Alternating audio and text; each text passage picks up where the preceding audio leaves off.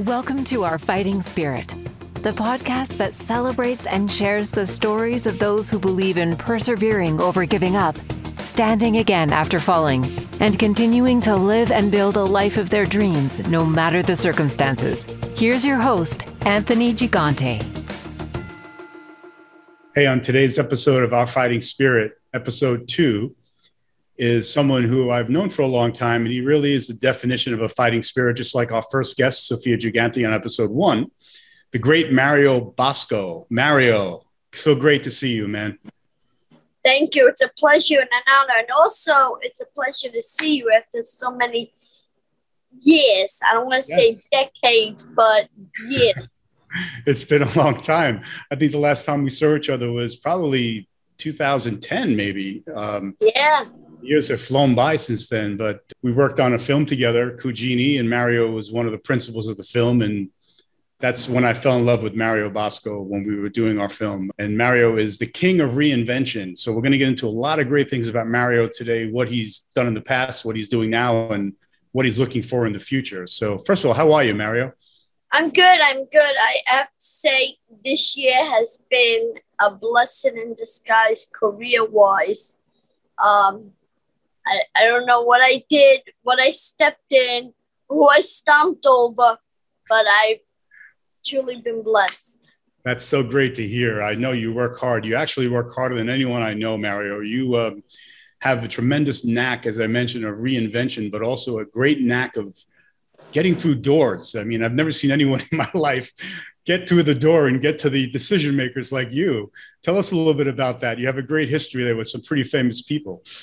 Yeah, I, I have this thing. I just, uh, you know, I just I see a celebrity, and until I get phone number, address, email, where they live, and what they're gonna do for me, I don't stop.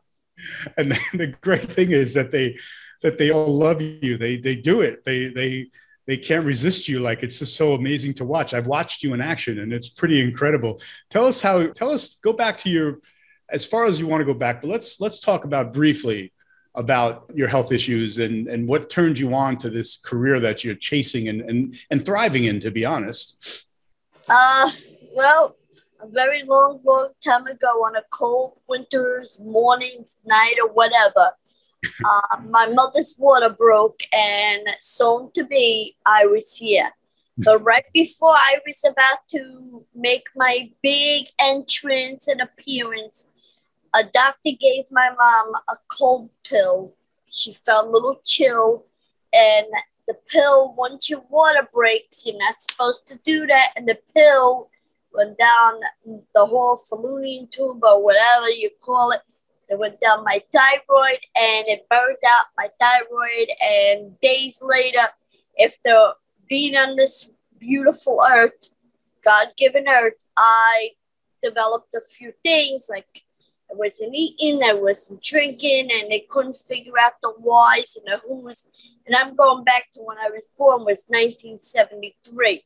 So it wasn't like today where they would say, okay, jump on this, jump on that, jump on this. So uh, they couldn't figure out how I was born eight pounds and somewhat ounces, regular baby, and what happened. And but after being in that hospital, uh, I was born in Brooklyn, Caledonia, and then transferred to Mount Sinai. After seven months, they finally discovered what I had, and they brought me home. What what what is what were they what did they diagnose you with, Mario?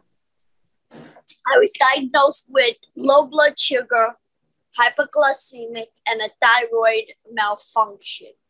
The main thyroid gland was burned by this pill. Now, in any situation, your pill could do damage, could go to the brain, especially a baby that's still mm-hmm. not even out in the world. That's not.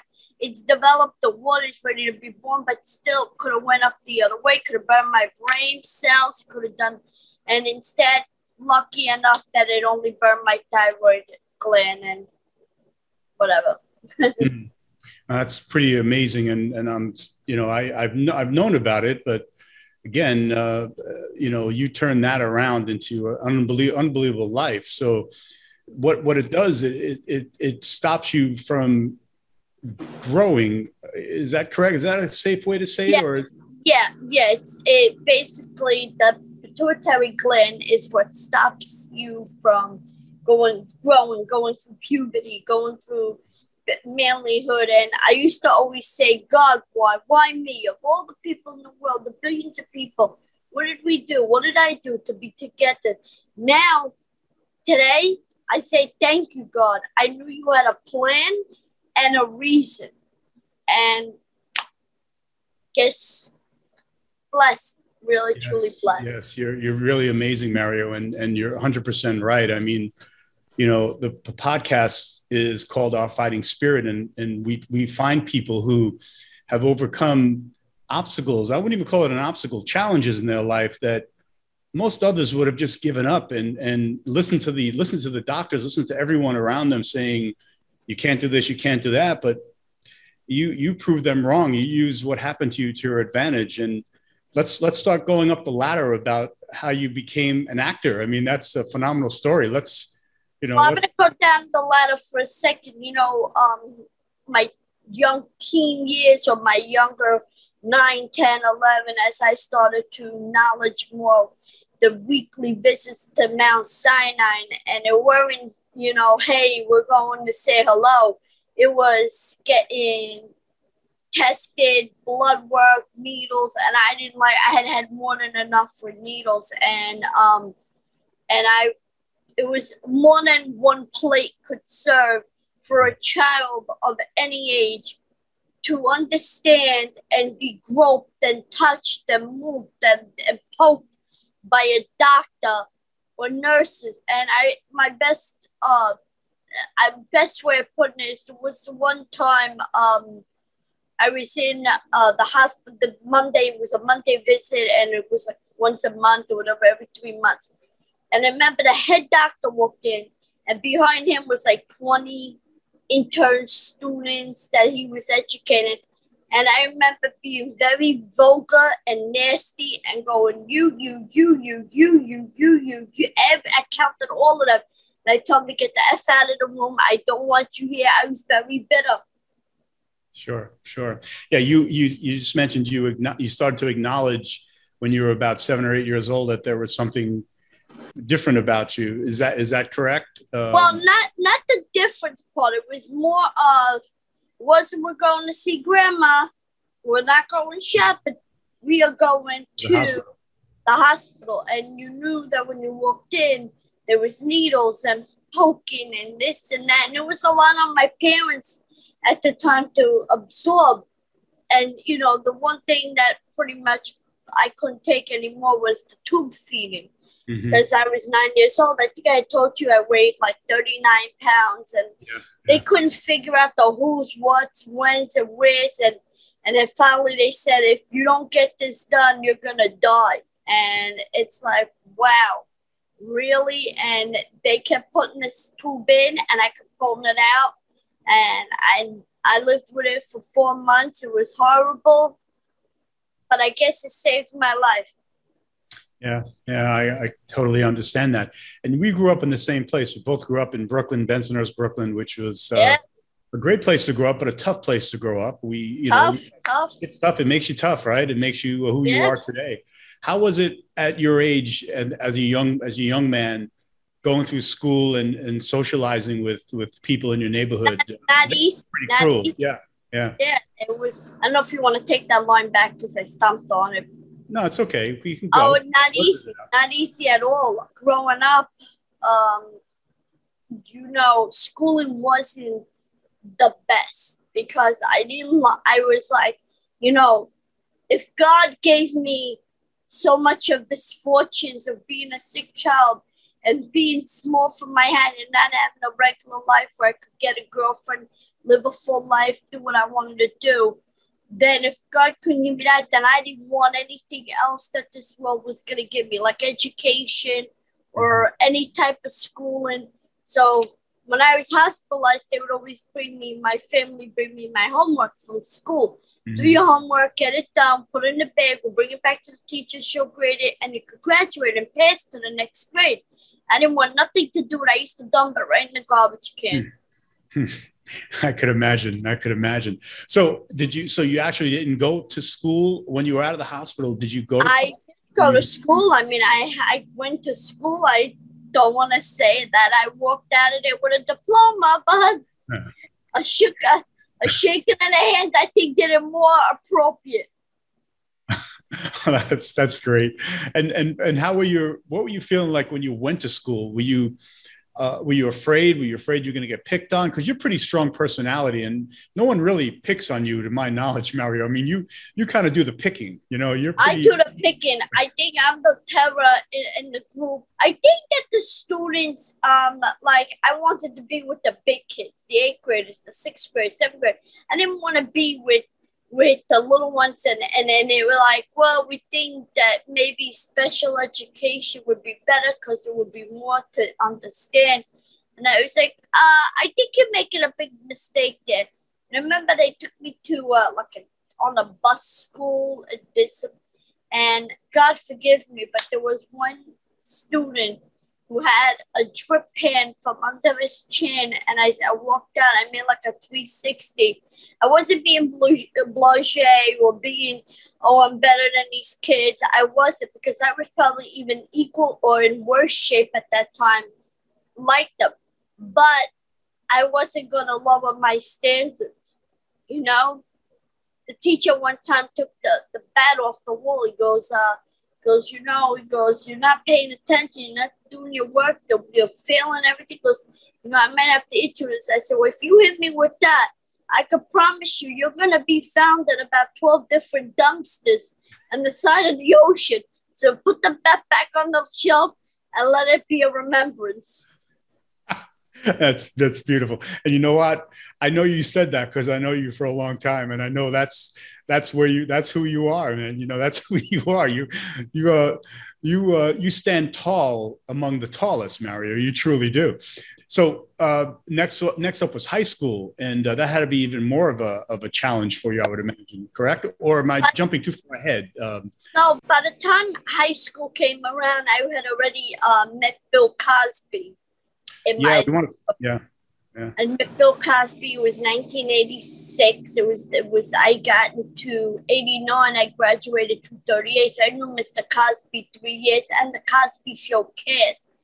Um, so one student knew it was basically all I needed. It was like the domino effect. One kid asked me, goes, "Can you you know Bill Cosby?" I was like, "Yeah." Go look at a picture right here. And he's like, Well, yeah, I need his phone number. And, and I was like, You ain't getting his phone number. And I was like, Not that I had it, but I wasn't giving it to him. I wasn't going to say, Hey, I don't have Bill Cosby's phone number, but we're really good friends.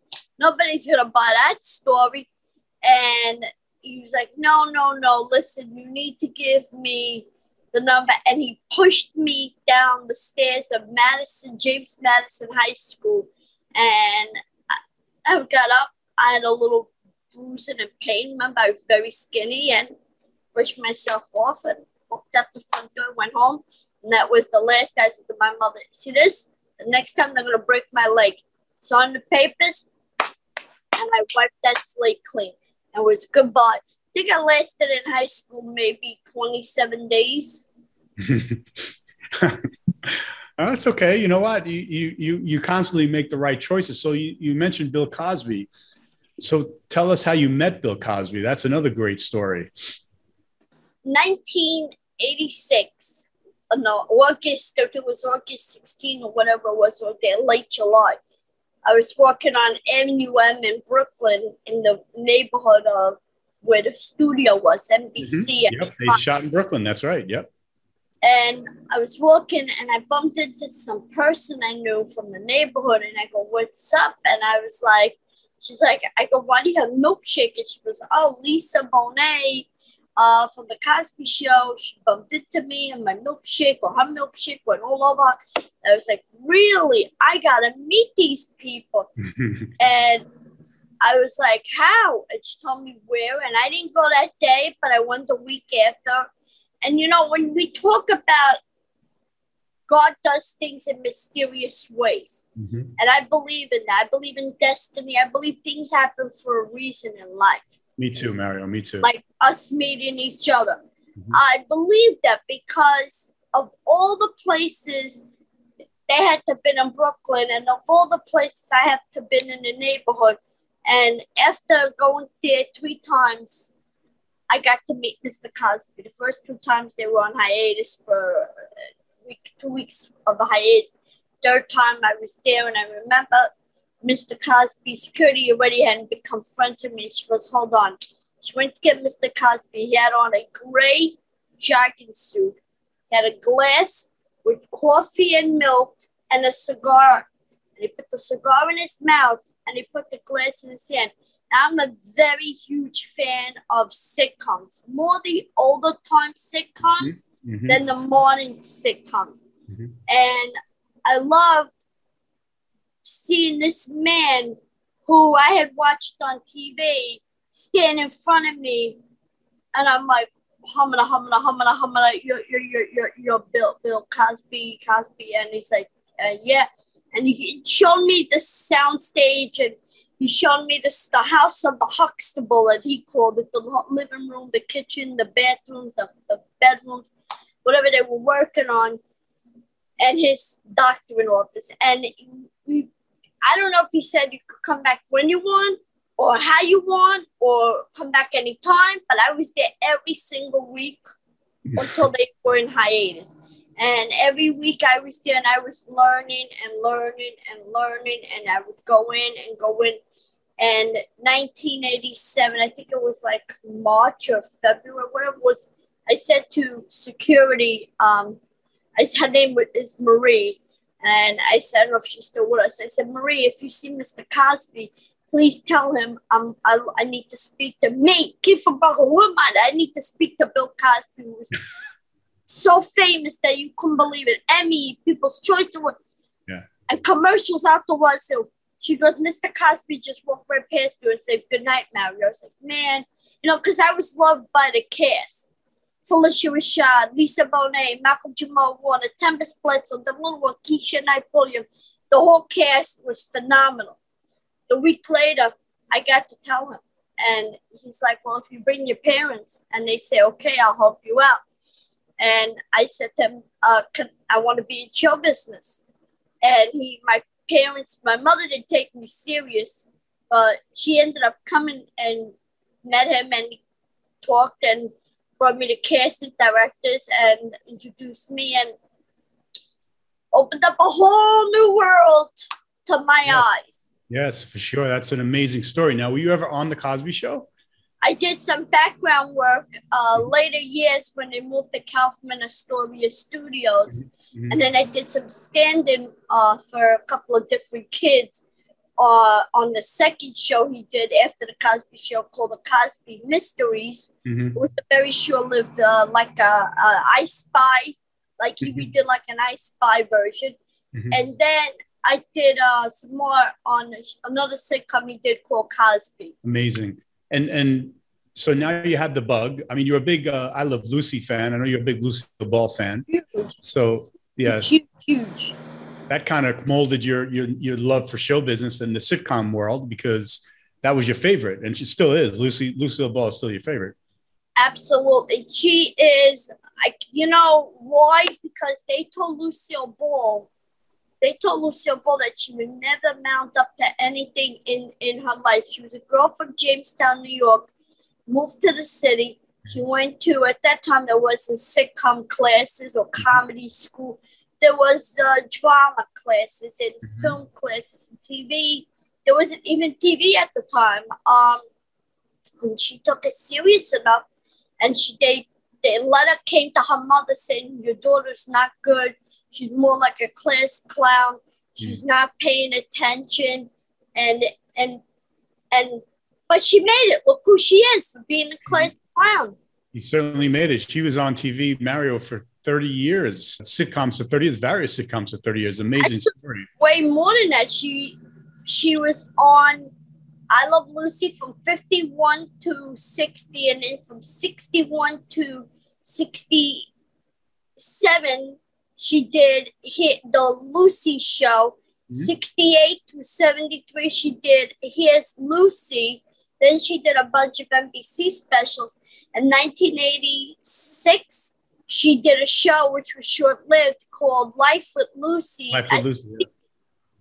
And I kind of like that one because it's her being her at her age. Yeah. She has had a, I want to say, four or five decades of of entertaining, mm. and I I enjoy every, but not her movies too much. You know, like before I Love Lucy.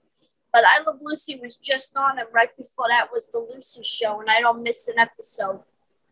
That's amazing. Yeah, she had an amazing career. So, all right, so you were at the Cosby Show, and you did some extra work, and then you decided to uh, barge into NYPD Blue. Uh, yeah, I got into NYPD Blue. Uh, they were filming in Brooklyn. I was doing some standing work for a little kid, and and then um, when I was doing that, I was talking on the phone in Italian to my mom, and the executive producer, he heard me, and he had been in the uh, I don't know what war he was in. He was in the army, and and he spoke Italian, and we hit it off. And he's like, "Listen, I promise you, I'll do something for you."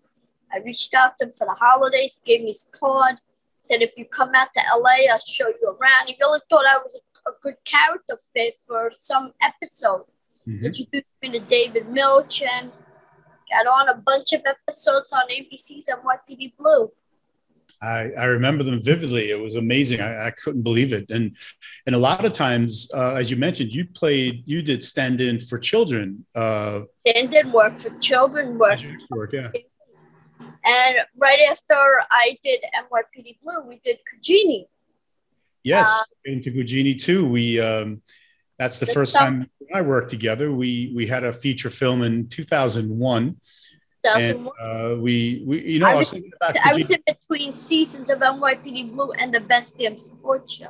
The Best Damn Sports Show you're on as well. That's right. Yeah, Cugini. We, um, I was thinking about this morning. We were actually the first HD feature ever to shoot in New York, Mario. We, um, we tested the waters for all the HD work that's that followed. Now 4K, obviously, but Cugini was a great experience, and you played Augie and and you uh you every time you were on screen you just lit up the screen i mean you had some i don't know you really got into it you were wonderful uh, I, it really was amazing to watch you work I, I, gotta tell you, one of I, I one of my best memories was meeting Burt Young, but I know you're not gonna remember this.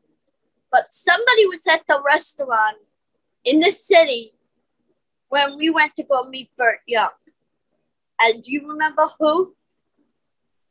I, you know what? I, I vaguely remember, but you have to tell me. I can see it, but I can't. Female, female, funny girl comedian. Uh, I at a restaurant called. I, I don't, don't, remember.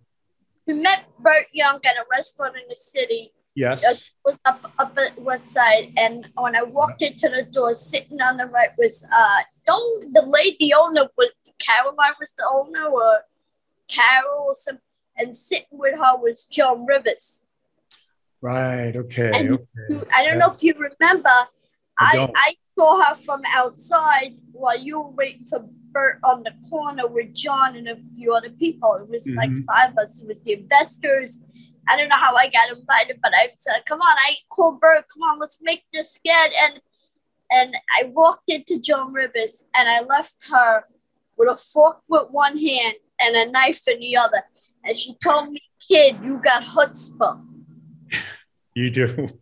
And I don't know if you remember, we were sitting at the back of the restaurant yeah. in a round table, and I kept turning my head, and you kept going, Why are you turning your head? Is and I go, and didn't know if I said Joan Rivers is there. And at that time, had I had a camera or an iPhone, I would have been like, Wow, I got a picture with Joan Rivers. Because now she also was on a few she was on his lucy and the lucy show. Mm-hmm. and now that i could acknowledge comedy and stand up she would have been the person that i would have said please let me work with. Please you know yeah yeah she's brilliant she's uh brilliant brilliant career funny funny woman still to this day her humor holds up as well as she's very very funny it's a shame that she had a very abrupt ending of her life and probably shouldn't have happened, fortunately, but it's terrible. But she was something else. So yeah, we for those who uh, we're talking about a film called Cugini, which we produced in uh, 2001, and we raised the money ourselves. It was a real grassroots production, and we were very lucky to to bring a lot of our friends on board. And uh, the reason why we got Burt Young in was because we had a comedian Pat Cooper in the role that we originally casted him for. And the first day of shooting, he walked out on us for whatever reason, and we were left without a uh, without a lead in a way. So we reached out to Burt. As you know, Mario reached out to Burt Young, if I remember correctly. Mario called him, and the next day we were meeting Burt Young in a restaurant in Manhattan. So it was incredible. It was incredible. I called. I called. Uh, uh, who was the guy that was in The Godfather? Lee Strauss. I called Lee Strauss. Yes.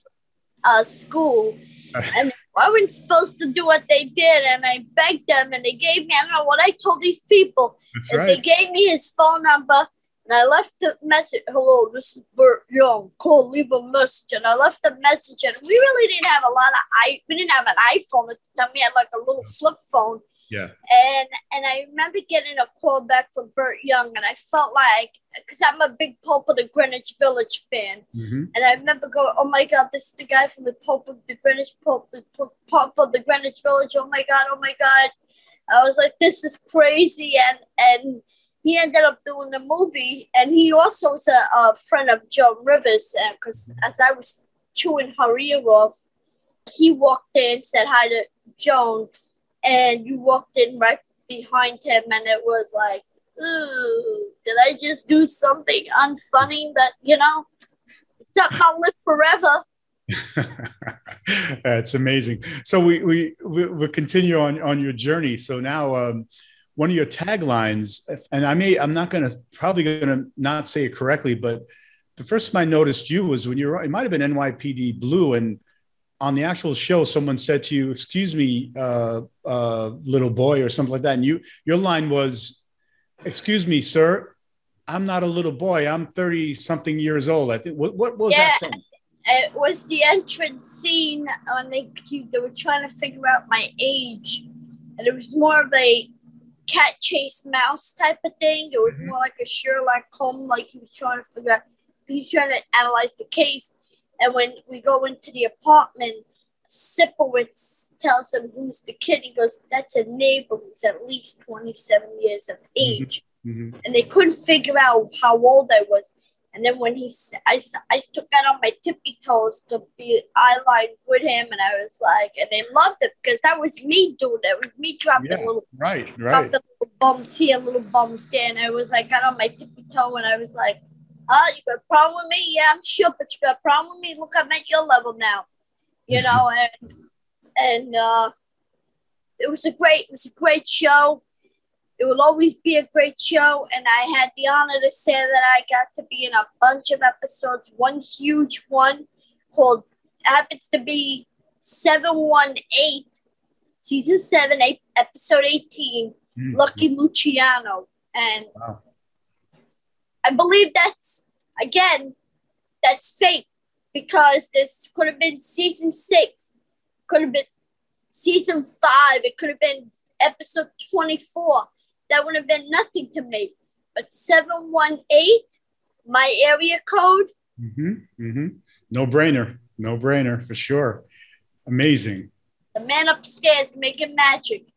Yeah. And you know, Mario, in following you as as a dear friend and following your career as well, I have to say that the man upstairs has always looked after you. Um, yeah, and gave you the gave you the the clues or the hints or the direction to follow your dream and you grabbed it so nypd Cugini's over with and um what what did you do next i, I that that i don't remember i i, I don't I, remember I did some, I, I did some, uh, you know, going back to Virginia, I don't know if you remember who else we were trying to get. Do you remember? Hmm. I was only the, i was only the producer and i don't remember i'm ashamed to say uh, John, John is a big fan of his 1970s TV show. oh uh we tried to get henry winkler yeah Henry Winkler. I approached him at a play with John Ritter. that's right you did you did yeah And I recently saw uh, Henry in LA uh, last year. Not this time. Uh, last time, yeah, I saw him in Beverly Hills, and he was so happy to see me. And I'm always like, "Hey, do you remember I gave you the script at that play when, when you were with John?" And he's like, "Yes, yes." I, I he goes, "I wish I could have done it." We were trying to get Carroll O'Connor, and I remember Yeah. he died yeah like while we were shooting. Yeah. And and we were trying to get him because John it was a big fan. I'm a big fan of Archie Bunker as well. And he was one of the people we were trying to get, but I for some reason either he was too sick or something and, and, and he just had passed away. And I remember you going, Well, thank God we didn't get that one because we would have been up Schitt's Creek number two. That's right. You know, Henry Winkler was kind enough. He called us. Actually, we he called us, left a voice message for us, thanking us for giving him the script and thanking us for thinking about him. It was amazing to hear that. One other nugget about Cugini, if you remember, when when um, when Pat walked out on us, we needed to. Uh, of course, we got Burt thanks to you, and we brought Burt on. We had to find more money. And speaking of an act of God, Ben Stiller came through for us and gave yes. us a large amount of money to continue and finish the production, which I still have the check. I still have it in my memory uh, memory case there, and it's amazing. So the Cugini was a magical thing. It, Cugini got a lot of people started, and a lot of people recognized, and and yeah, and got a lot of a lot of folks went on to do great things, which I'm very proud of. Um, Hundred uh, percent. I mean, we listen, let me tell you something to a comedian, I look at it to me every time I have to do a show, it's a production. Mm-hmm. I have to put the shirt, the pants, the socks, the shoes, the bow tie, the jacket, everything has to be uh, a production. You understand what I mean? It's not like I could just go up there with a flannel shirt and go, hey, so my date today was really good and uh, I hit the lotto. Now, me, I have to be like, uh, I got my bow tie on and if you guessed how many I have, forget it.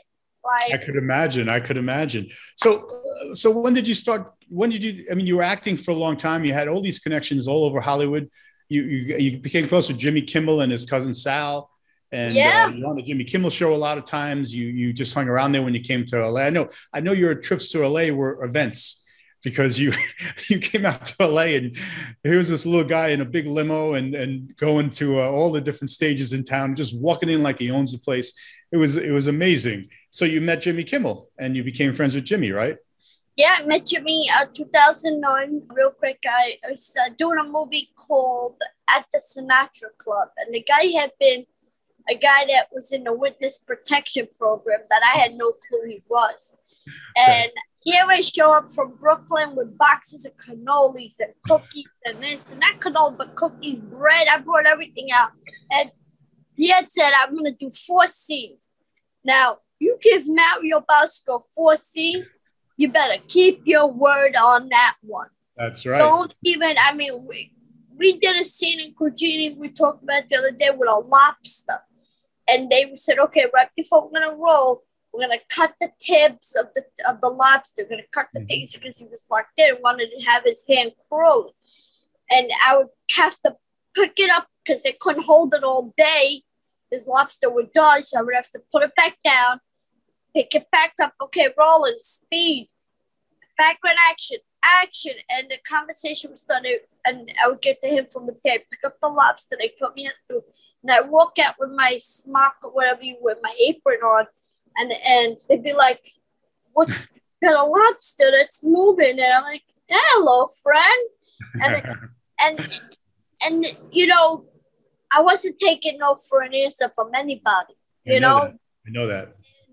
And, and you know, then when I got to, the LA, he gave me one seat. I'm like, ah, nonsense. I'm going to get on Jimmy Kimmel. I'd already had plans in my head. I had fabricated the uh, structure on how this the situation was going to go down. I didn't completely, completely have it down, but I knew. And then the first day, went to go see a movie.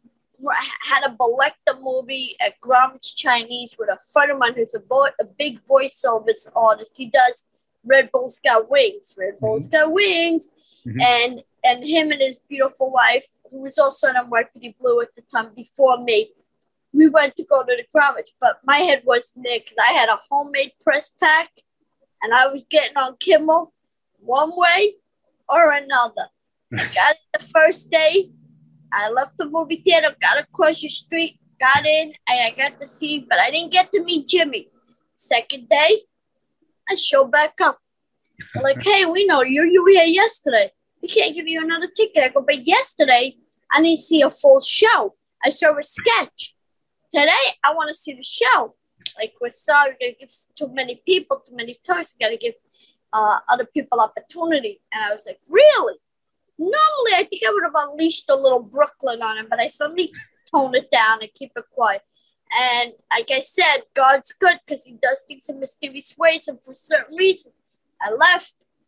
And when I came back to go get the bus, they were filming a sketch, and his daughter is never uh, his cousin Jimmy's cousin Mickey, uh, who's Uncle Frank and Aunt Chippy's daughter, never go outside to watch her dad do sketches. And rest in peace, he passed away. She she was out there and she took a picture. I'm like, wait a minute, I haven't been on NYPD Blue in like nine years. Who's taking my picture?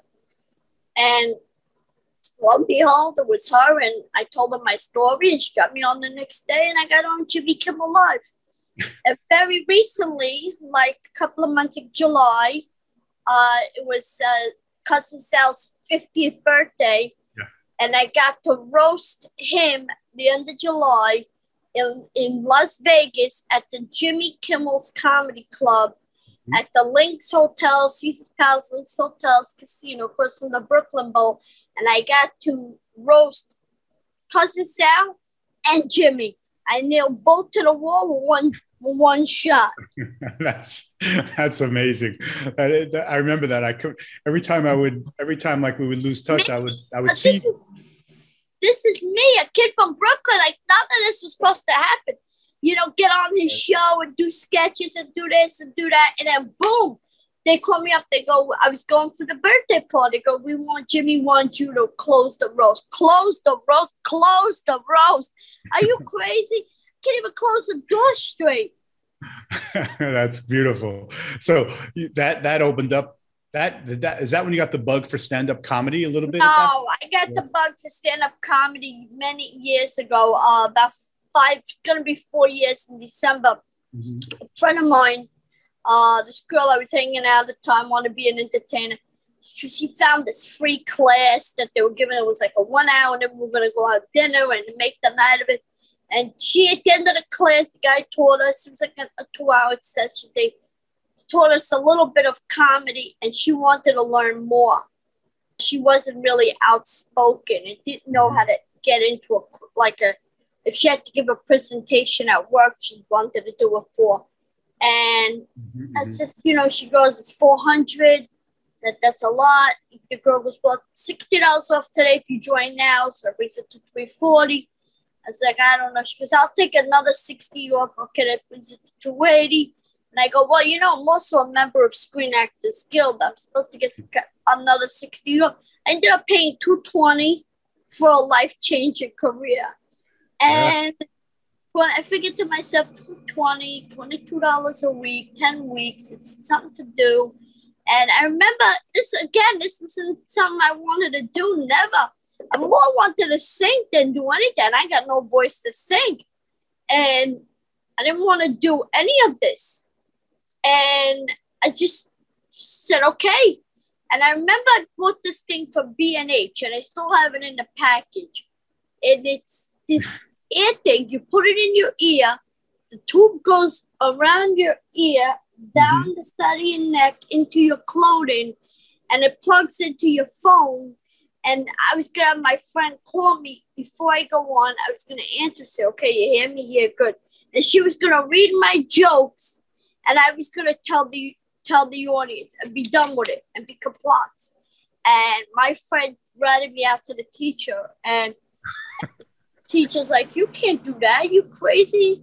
And and I I I won't make you laugh, but just give me a quick second. I have the package right here. It's actually too deep for me to grab, but I had the okay. package. Never opened it because she ratted me out and a month later, I got to be, I was in LA a month later, and I opened for uh, Michael Winslow from Police Academy. Sure, the sound effects guy. Yeah, absolutely. Yeah, yeah.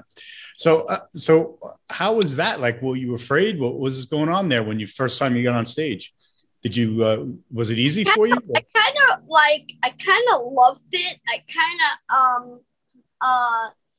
I had opened for Artie Lange before mm-hmm. I entered the classes. I had opened for him at the Borgata with Ala mm-hmm. Abadali, the basketball player, and and I loved it, loved it, loved it, loved it, and I wanted Rush. to tell more jokes.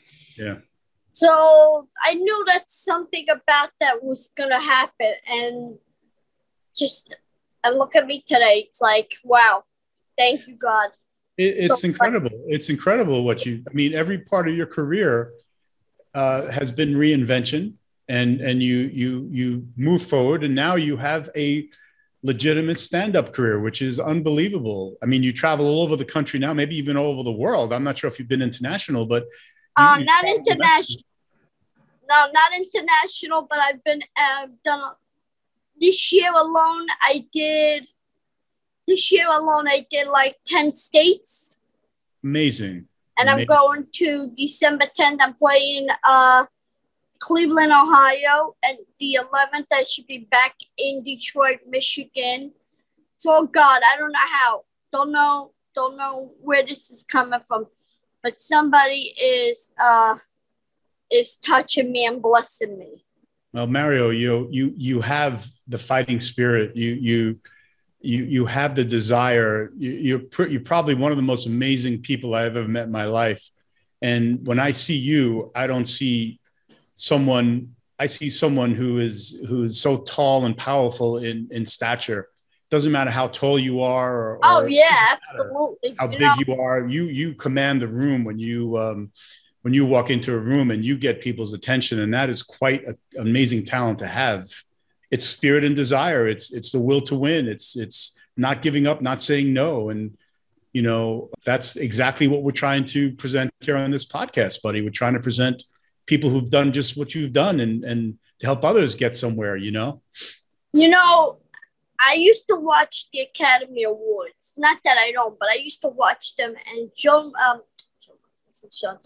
whoopi goldberg once used to say how she would close the show with so many different gowns she would say if you have a dream live your dream mm-hmm. if you have a dream make your dream don't say you have a dream say, I live my dream. Mm-hmm. Because if you're holding on to something and you're waiting for somebody to come knock on the door, that ain't gonna happen. Go out there and whatever it is. If you want to be a chef, take classes, become a chef. If you want to be a doctor, go do whatever's in your thing because that's the way I feel. You know, there was an old 1970 sitcom. I'm sure Anthony could relate to it a little bit more than me called um, Maude a spinoff from All in the Family. And in one of the episodes, Maude's big decision, and it's in also in my my book. Uh, I don't know if you know, I wrote a book.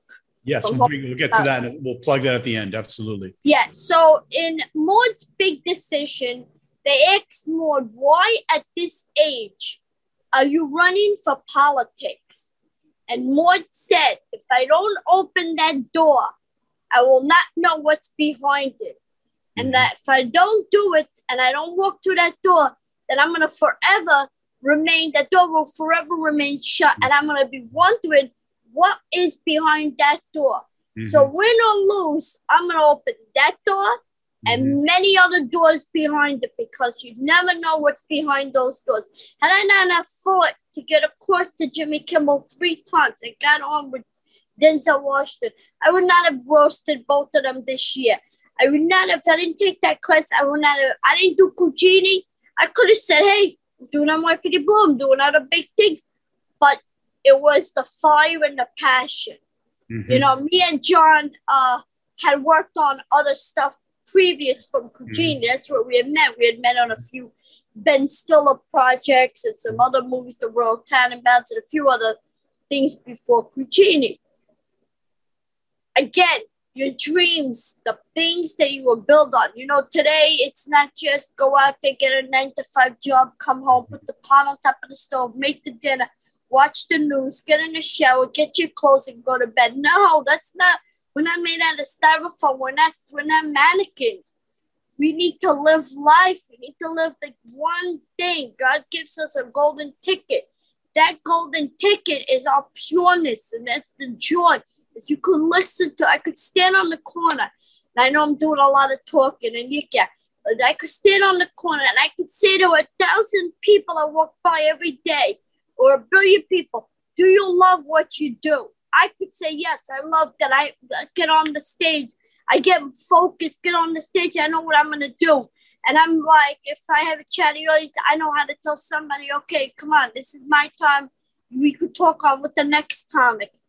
Just be grateful and be happy. I mean, if 2020 didn't show us mm-hmm. one thing, and here I'm a sick person with a lot of things with medications, and I got COVID very late September of last year, not this year, of last year, 2020. If that didn't kill me, nothing will. Mm-hmm. Don't live your life knowing that, well, if possible. No, mm. man, that's not the way it works. That's a right. filmmaker, a filmmaker makes a movie. He makes a movie from a vision that he has. Mm-hmm. The vision is comes not just the words on the paper. It's not that. It's a it's an orchestra.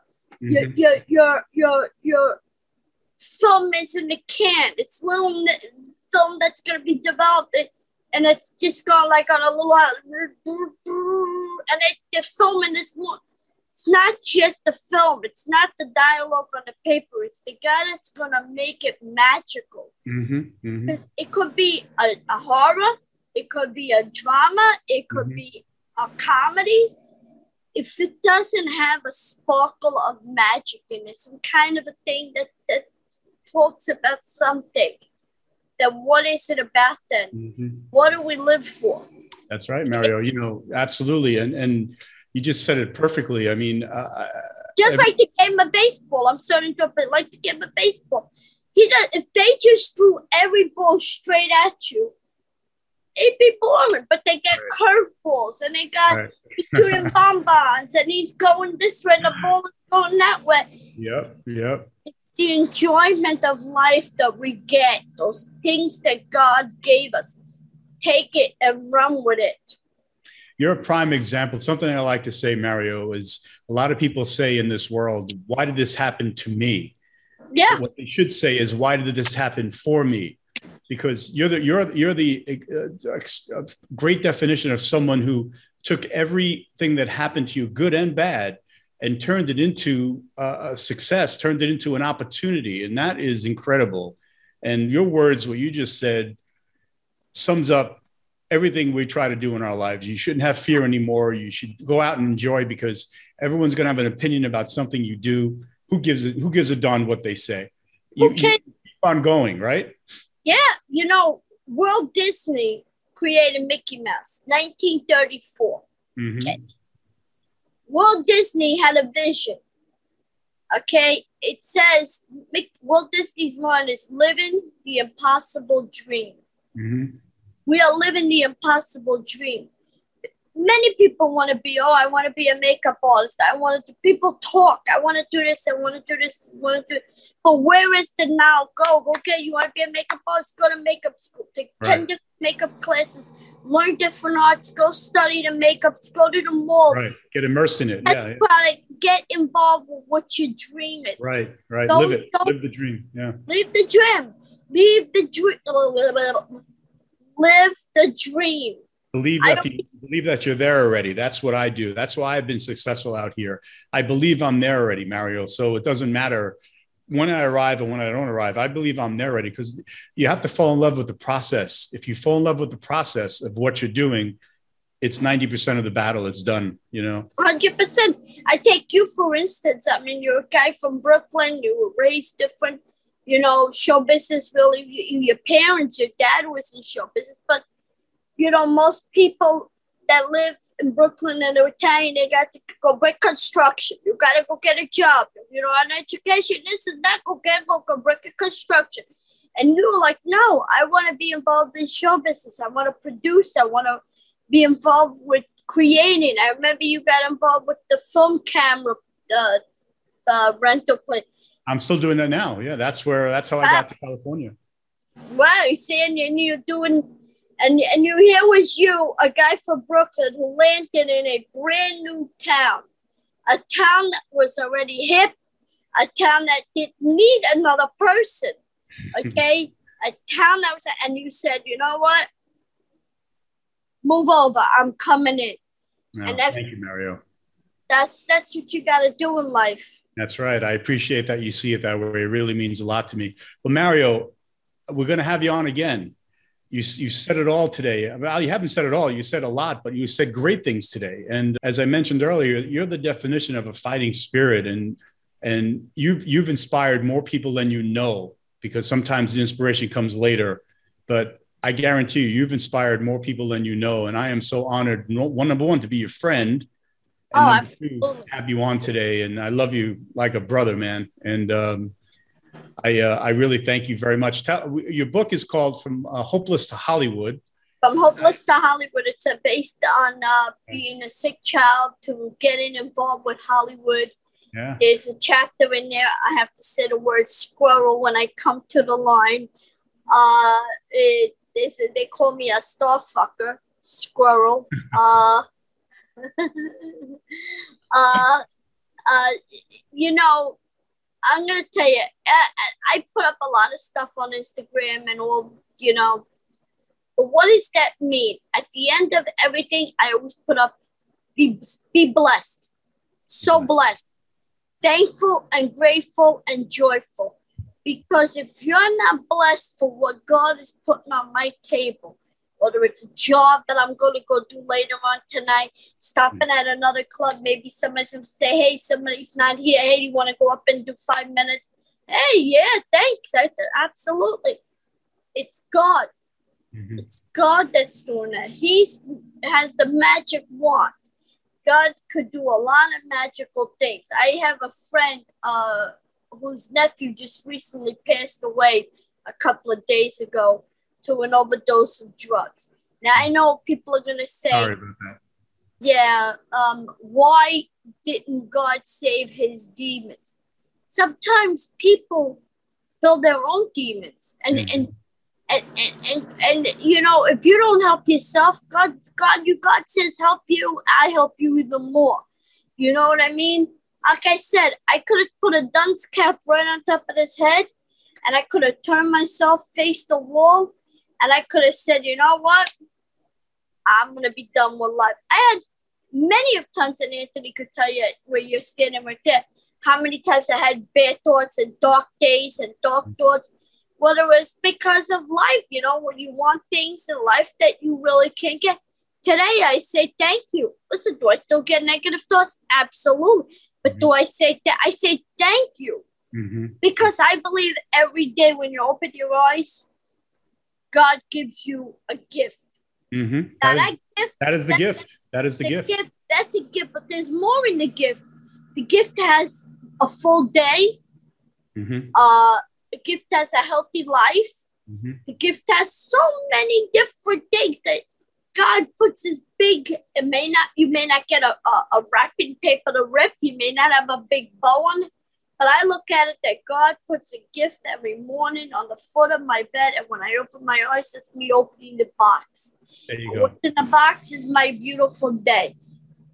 It, it, it, it magically, magically could be amazing things. It could be, and listen, it could be things that may not be right for me that God's not showing me the right. You anyway. Yeah, yeah, yeah. How come I had I've been an actor 36 years? God didn't make that work out for me being a stand-up. October I did 35 shows. November I'm banging out about 30, 32 shows. November I'm working on more show. December is here. It's a fresh month. I got a show tonight and I have shows. I mean, blessed. And I have, you know, I gotta say I have this comedy club in Long Island, Governor's Comedy Club the owner is Italian Sicilian. He took me in like a son. Under a year in the business doing stand up, he had got me from five minutes to almost doing 25 minutes. Wow, wow. Know, Amazing. saying, come on, kiddo, you got to do tight 15 minutes. Come on, you got to do 20 minutes. Now I say, no problem. Let's go. Where do I come out from? Five years uh, when I started with him, three years ago, I would have been like, ooh, that's a lot of time. Now, still, I'm not a headliner. I'm just on the feature. Like 45 minutes. I'd be like, that's like what I would have said five years, four years ago. Mm, no, I can't. But you know what? God says, give me the will, I'll give you the way. Mm-hmm. And I give him my will, and it's going to make it work out for me. Mario, amazing. Uh, the book is called From Hopeless to Hollywood. Well, we're going to put a link on the on our website, not only for the book, for all of Mario's upcoming tour dates forever. You'll always be able to find Mario's uh, tour dates on our website, which is ourfightingspirit.com. It's not up yet, but we'll be up in about a week. And uh, Mario, thank you so much today. I, I, can't thank you enough. We got to have you on again, and maybe we'll do a comedy show one day and get some other oh, comedians on. Have some I would love to do a, a live one in person. We will do um, that. We will do that. We will do that. This, see, I tell you one thing. In in life, you know, you gave me an opportunity, like an actor. You said, "Here, we're doing this movie, Junior. You're gonna play this role, Augie. Here's the script. You're gonna read these and then like all of a sudden, like I was popping up in more scenes. I remember that scene in the restaurant with the lobster, and it was a, such a huge scene. It one of my favorites actually. There was a lot of favorites, but that was one of my favorites because I worked with a lot of celebrities. I worked with many, many big name celebrities. But you want to know something? Working with that lobster was like he was the star, and I was just like, oh, Okay, okay, Mr. Lobster. Okay, Mr. But it's like, it's like, who am I to get that opportunity? And I was just a kid from the neighborhood. Would possibly, I remember what the script said I was going to have one or two lines and ended up with like seven scenes. And it, the, the finish outside scene, the wedding scene, the yep. beginning scene, the, the walk in the street scene, the neighborhood scene, the lobster scene, and this scene and that you scene. Earned it. You you earned it, Mario. You earned it. You were great. You also even wangled a, uh, a co-producer credit out of me too, as well. Just we should just say that as well. anyway, Mario, it's been so hey, great today. Hey, I, Young, Burt Young wangled a lot of lot of bottles out of you. I can bottle, I can wangle one producer credit. you earned it. You earned that too. Mario, it's so great, man. I, I love you. I, I'm so happy that you're doing well and you're healthy and your career is rolling. And I really want to thank you for joining us today. And if people want to follow me on Instagram, it's Mario Bosco Comedy. Facebook, Mario Bosco Comedy. TikTok, Mario Bosco Comedy. And on Match.com, I don't want to be sound. we'll link those to the website as well. And we'll also yeah. we'll get you a match.com profile on our website. No, no, no profile. I see my website is Mario Bosco Comedy too. And oh, God bless you. We'll put all that on the website. Mario, thank you again, brother. And good luck tonight in the gig and do well, okay? Thank you so very much. I may see you next week in New York. I'll ring you when I, I'm in New York. Better. Okay? I will. I will. Love you, babe. Love you more, kiddo. Bye bye. Bye bye, Mario. And thank you for joining us on another episode of Our Fighting Spirit. We'll see you again next time and uh, keep fighting and keep winning.